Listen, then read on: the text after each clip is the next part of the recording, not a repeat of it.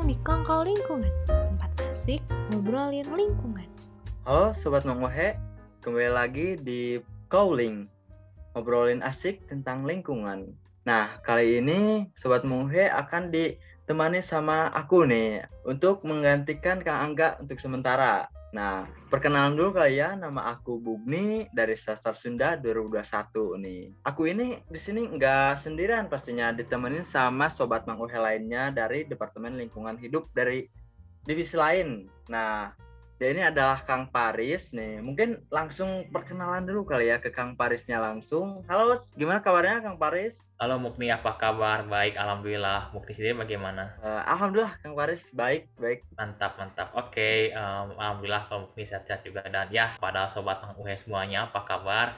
Um, perkenalkan nama aku Paris Kaliansyah atau kalian boleh, boleh panggil aku Paris. Aku dari Departemen Lingkungan Hidup BMK 4 tahun 2021, di mana tahun ini aku juga menjabat sebagai PPO dari Encounter Project tahun 2021 juga. Jadi salam kenal kepada Sobat Upang UE semuanya dan semoga tidak bosan dengan aku selama beberapa menit ke depan. Oke, mantap Kang Paris. Ya, ya Kang Paris ini adalah PPO dari Environmental Project Nah, karena kan di calling ini kita ngobrolin tentang lingkungan, kebetulan Kang Paris adalah PPO dari Environmental Project. Kali ini aku akan menanya ke Kang Paris tentang Environmental Project itu sendiri. Nah, Kang Paris pasti masih banyak yang bingung nih, apa itu Environmental Project?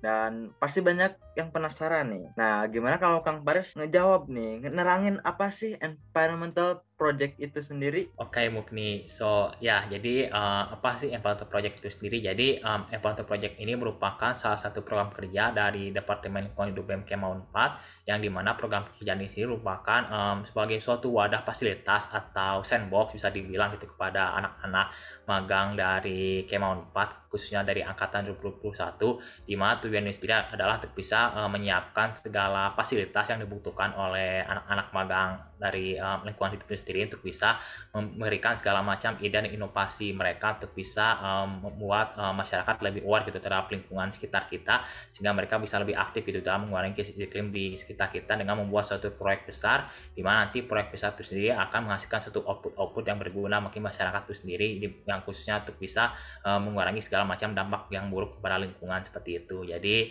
um, seperti itu Mukni dan harapannya ya bisa lebih banyak berdampak lah di masyarakat itu dari um, segala macam uh, kegiatan kita di Empire Project ini. Wow, keren banget sih Kang Paris uh, dari Departemen Lingkungan Hidup ini mengadakan program Environmental Project ini. Nah, mungkin untuk uh, pertanyaan selanjutnya nih. Nah, tadi udah disinggung nih alasan-alasan sedikit dari environmental project ini diadakan. Nah, mungkin sekarang lebih detailnya nih, apa alasan dan tujuan dari environmental project ini gitu. Okay, Mukni. So, Ya jadi um, sebenarnya Apple Project ini bisa berdampak bagi semua orang lah yang terlibat di dalamnya gitu, baik orang yang mengerjakannya yaitu panitia dari kita sekaligus orang-orang yang menerima dampaknya secara langsung gitu, yaitu dari masyarakat umum kurang lebih seperti itu. Di mana um, dari panit dari sisi panitia sendiri harapannya tujuan-tujuan yang diberikan kepada project ini harapannya bisa jadi suatu platform fondasi awal lah gitu bagi anak-anak magang di depan lingkungan hidup untuk bisa menjadi seorang environmentalis sejati gitu di dalam kehidupan mereka masing-masing gitu dengan um, memberikan fasilitas-fasilitas yang dibutuhkan dari anak anak-anak magangnya untuk bisa berkembang lah gitu menjadi seorang environmentalis sehingga mereka um, setelah menyelesaikan si environmental project ini bisa um, segeralah gitu um, berkembang lah gitu menjadi pribadi-pribadi yang lebih peduli terhadap lingkungan seperti itu dan berikutnya pada masyarakat sendiri harapannya tujuan-tujuan yang akan diberikan dari Empower Project ini harapannya ya bisa uh, memberikan dampak secara langsung lah gitu dari uh, Empower Project ini kepada masyarakat itu tentang, menyadarkan masyarakat itu tentang bagaimana caranya agar bisa lebih peduli terhadap lingkungan gitu dengan dari kita memberikan macam-macam ya hal-hal yang dibutuhkan lah gitu kepada masyarakat baik itu um, edukasi maupun um, forum diskusi dan lain sebagainya lah gitu kepada masyarakat sehingga masyarakat pun bisa secara aktif um, bergabunglah gitu dalam um, mengatasi krisis iklim yang ada dalam kehidupan kita seperti itu. Oke, keren Kang Faris. Nah mungkin uh, alasannya ya uh, environmental ini diadakan untuk mewadahi anak magang juga memperbanyak gitu ya ilmunya dan untuk masyarakat juga lebih teredukasi mungkin ya Kang Paris. Nah, untuk pertanyaan selanjutnya nih Kang Paris, siapa aja sih gitu yang terlibat di dalam environmental project ini gitu? Oke, okay, um, so ya jadi uh, apa siapa aja sih yang terlibat di environmental project ini? Um, sebenarnya banyak sekali lah pihak-pihak yang membantu lah gitu dalam kegiatan di environmental project ini sendiri gitu. Ya khususnya dari apa pihak utama gitu atau bisa bilang stakeholder utama pemegang dari Empower Project ini gitu yaitu ya anak-anak dari magang LH itu sendiri gitu dari lingkungan itu sendiri gitu yang merupakan um, keluarga mahasiswa dari angkatan 2021 yang baru apa baru masuk lah gitu di lingkungan Universitas Pajajaran lah gitu. Jadi uh, ya mungkin ya bisa sekalian berkenalan lah gitu tentang lingkungan Unpad itu seperti apa dan ya banyak lah gitu yang bisa dipelajari di angkatan 2021 dan ya selain itu juga ya apa karena ini merupakan acara yang dipegang oleh Departemen Lingkungan Hidup ya pasti juga ya ini juga ya banyak lah gitu dari pihak-pihak dari seperti kepala departemen, wakil kepala departemen, kepala divisi dan staf-staf dari departemen lingkungan hidup yang benar-benar terlibat lah gitu dalam di Emperor Project ini sendiri gitu. Di mana mereka juga ya tugasnya juga ya sebagai ya sebagai supervisi lah gitu atau selalu monitoring segala macam hal-hal di Emperor Project sehingga si Emperor Project ini bisa berjalan lancar dan ya bisa sesuai dengan harapan dan impian dari uh, Project itu sendiri seperti itu. Dan kemudian yang tidak lupa ya pasti juga ya selalu kita melibatkan banyak-banyak pihak-pihak lah gitu, pihak-pihak eksternal seperti kita akan bekerjasama dengan NGO, um, NGO-NGO aktivis lingkungan, kemudian um, pemerintah setempat dan masih banyak lagi lah gitu yang banyak pihak-pihak pihak yang bisa ya kita ajak lah gitu untuk bisa bergabung dalam aksi campaign kita dalam uh, mewujudkan menyadarkan masyarakat akan awareness terhadap lingkungan seperti itu.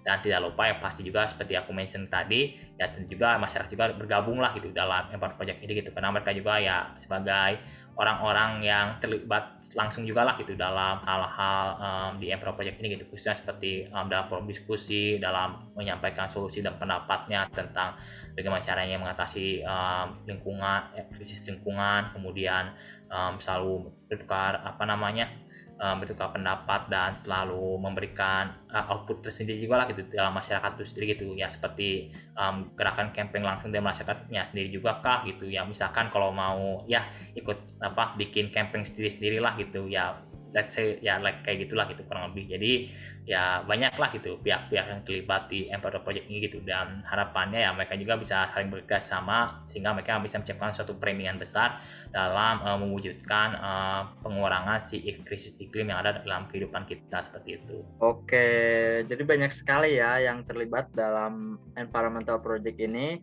yang tapi yang terusnya uh, anak-anak magang juga gitu masyarakat NGO partner gitu media partner dan uh, kakak-kakak senior di departemen lingkungan hidup itu sendiri. Ya Kang Paris nah oke. Okay. ya mungkin uh, biar yang lebih penasaran itu hilang nih apa aja sih gitu Kang Paris rangkaian apa aja yang disusun di dalam environmental project ini oke okay, oke okay. um, ya jadi um, di environmental project ini sendiri um, akan ada tiga event besar yang akan kita laksanakan selama kegiatan sekitar satu bulan lebih lah gitu kurang lebih dan ada tiga kegiatan yaitu uh, pra event, main event dan pasca event. Nah kita mulai dulu dari pra event sebenarnya apa sih yang akan dilakukan di pra event? Dan di sini pra event ini ada tiga sub uh, event bisa dibilang yaitu yang pertama itu infografis di mana di sini uh, kita ingin menciptakan suatu infografis yang berisi tentang informasi-informasi menarik lah gitu tentang lingkungan khususnya seperti tentang statistik data limbah rumah tangga yang ada di sekitar kita gitu. Karena um, ya kita juga pasti um, perlu suatu informasi yang menarik lah gitu yang bisa diberikan kepada masyarakat gitu sehingga masyarakat pun ya lebih paham lah gitu tentang lingkungan di sekitar mereka itu di rumah mereka itu seperti apa gitu dan kemudian uh, kita juga akan melakukan uh, suatu uh, postingan tentang risk IG uh, yaitu di mana kita akan mempromosikan si Evernote Project ini yang sekaligus bisa memberikan garis besar materi lah gitu dari Evernote Project ini gitu tentang apa sih Evernote Project ini gitu sehingga mereka bisa lebih paham lah gitu dalam Evernote Project ini apa dan mereka bisa tetap semangat lah gitu dalam bergabung di Evernote Project ini seperti itu.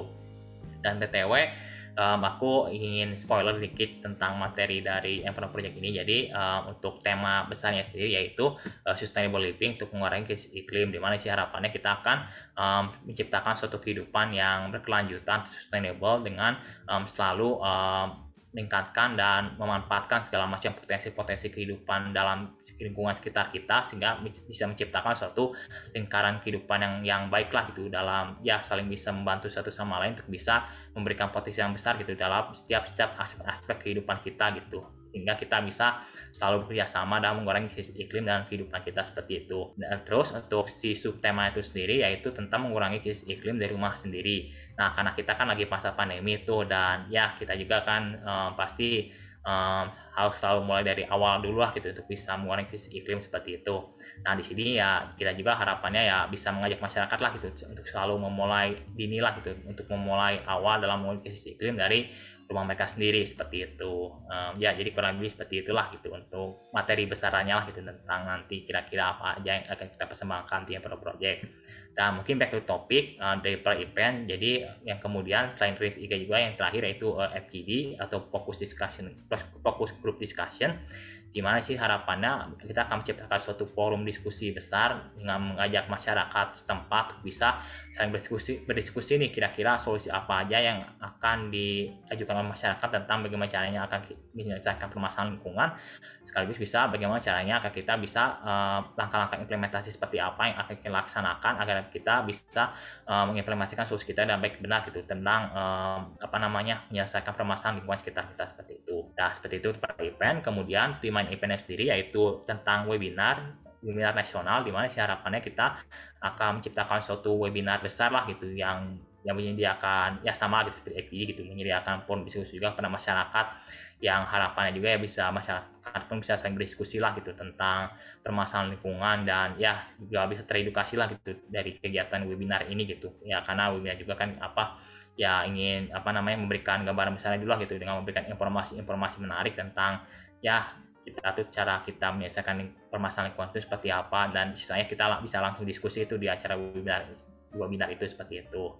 Jadi um, ya dibebaskan lah gitu kita um, selalu membuka pikiran kita gitu tentang lingkungan seperti itu. Dan terakhir yaitu pasca event di mana kita di sini harapannya akan menciptakan suatu berbagai macam output output yang nantinya um, menyediakan berbagai macam informasi-informasi dari hasil kegiatan dari Empower Project ini gitu. Sehingga uh, Empower Project ini bisa lebih dikenal oleh masyarakat dan ya masyarakat pun yang yang mungkin kalau misalkan nggak bisa datang gitu yang berhalangan nggak bisa hadir di setiap kegiatan Pro Project ya bisa lihat lagi tuh di output-output yang akan kita sediakan gitu juga masyarakat pun bisa juga merasakan dampaknya gitu dari Pro Project yang kita buat seperti itu.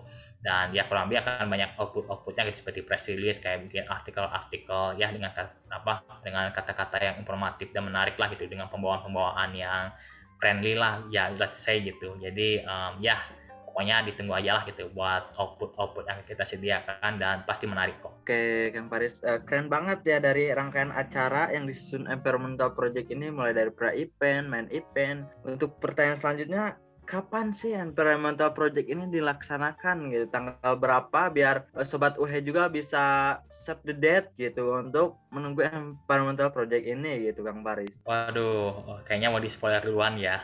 Ya udah nggak apa-apa deh, aku langsung spoiler aja ya Mukni. Um, so ya, jadi um, kita um, bagaimana sih um, tanggal-tanggal main event dari kegiatan kita itu seperti apa gitu ya. Jadi um, aku mulai dari pra-event dulu ya mungkin. Jadi um, untuk pra-event sendiri um, kita akan memulai di mana kita akan mempublikasi tentang infografis terkait uh, konsep statistik data limbah masyarakat di rumah setiap masing-masing itu seperti apa dengan kita um, harapannya bisa mengupload sekitar tanggal 20 Oktober tahun 2021. Kemudian untuk risk kegiatan terkait tentang promosi dari Empower Project ini yang mengeluarkan berbagai macam materi-materi dasar lah gitu dari Empower Project ini yang akan diupload pada tanggal 23 Oktober dan berikutnya yaitu kita akan membuka fokus discussion fokus group discussion yang menyediakan diskusi forum juga bagi masyarakat yang akan dilaksanakan pada 30 20 Oktober tahun 2021 dan ya nanti pengumumannya akan di-upload juga nanti sekitaran um, kurang lebih uh, hamin 7 lah gitu let's say ya kurang lebih. Jadi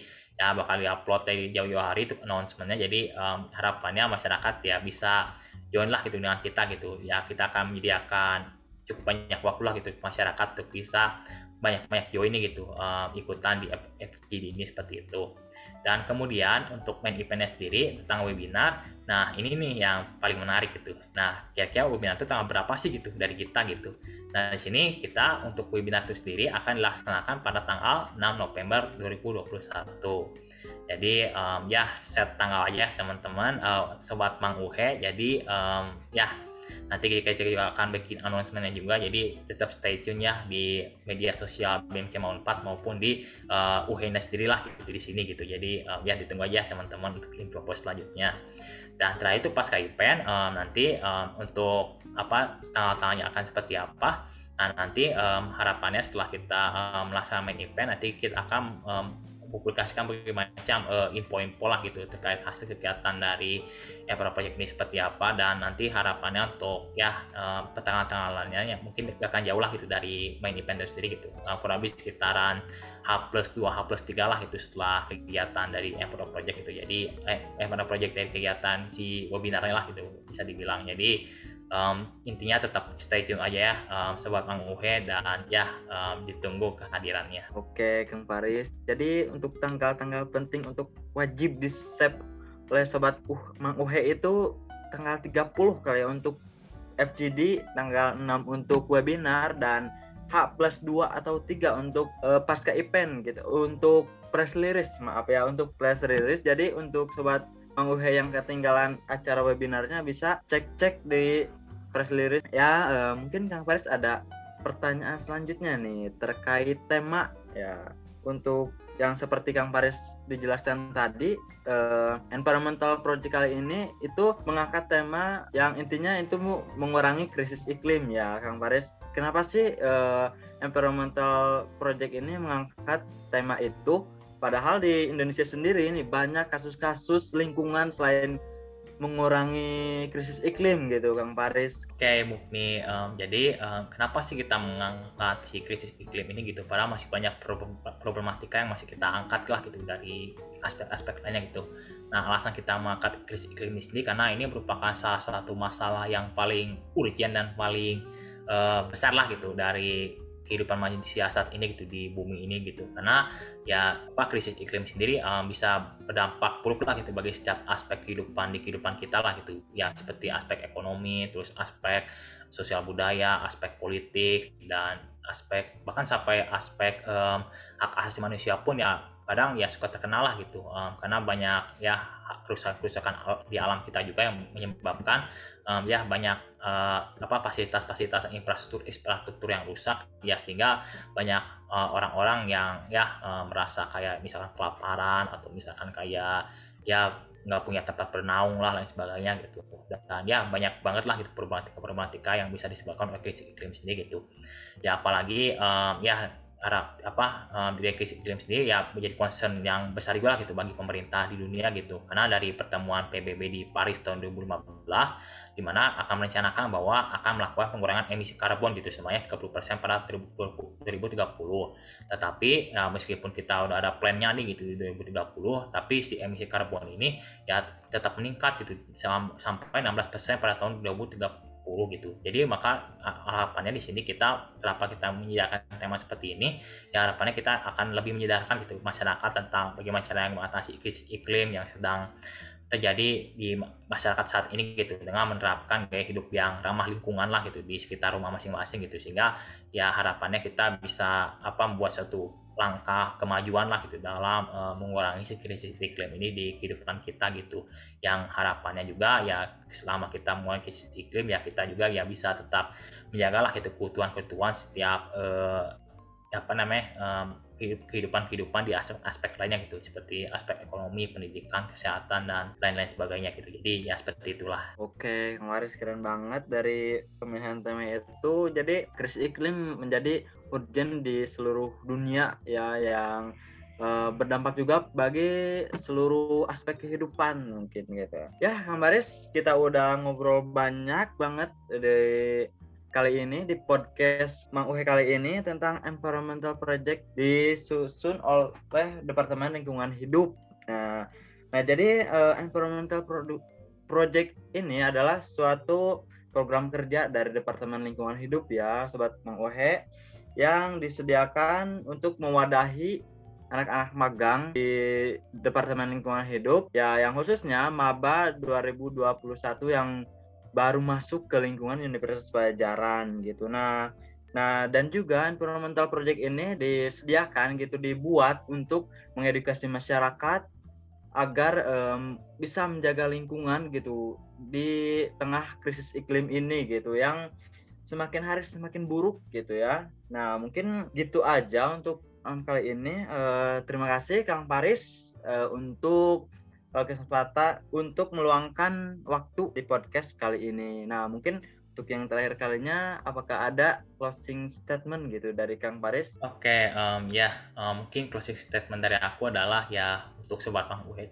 Bang Uhe ini sendiri ya harapannya ya semoga sobat Bang Uhe ini sendiri tetap selalu peduli terhadap lingkungan di sekitar kalian dan ya pokoknya tetap semangat dan menjalankan uh, berbagai macam visi misinya dalam berusaha yang mengurangi dampak buruk dari lingkungan di sekitar kita dan semoga kita bisa ya kerjasama bareng-bareng untuk bisa menangkal lah gitu berbagai macam dampak-dampak di lingkungan sekitar kita gitu. Jadi ya tetap semangat dan ya keep um, ya keep a healthy as always di masa pandemi ini dan ya semoga um, kita bisa dipertemukan lah gitu di offline nanti lah gitu. Kalau misalnya kita udah um, ya keluar lah gitu di masa pandemi ini gitu. Jadi ya sehingga kita bisa lebih banyak diskusi dan ya semoga kita tetap bisa um, selalu ya bekerjasama lah gitu untuk bisa um, menyelesaikan berbagai macam um, polemik-polemik di lingkungan sekitar kita seperti itu. Jadi semangat ya sobat Bang Uhe dan stay tune di Emperor Project. Oke, thank you banget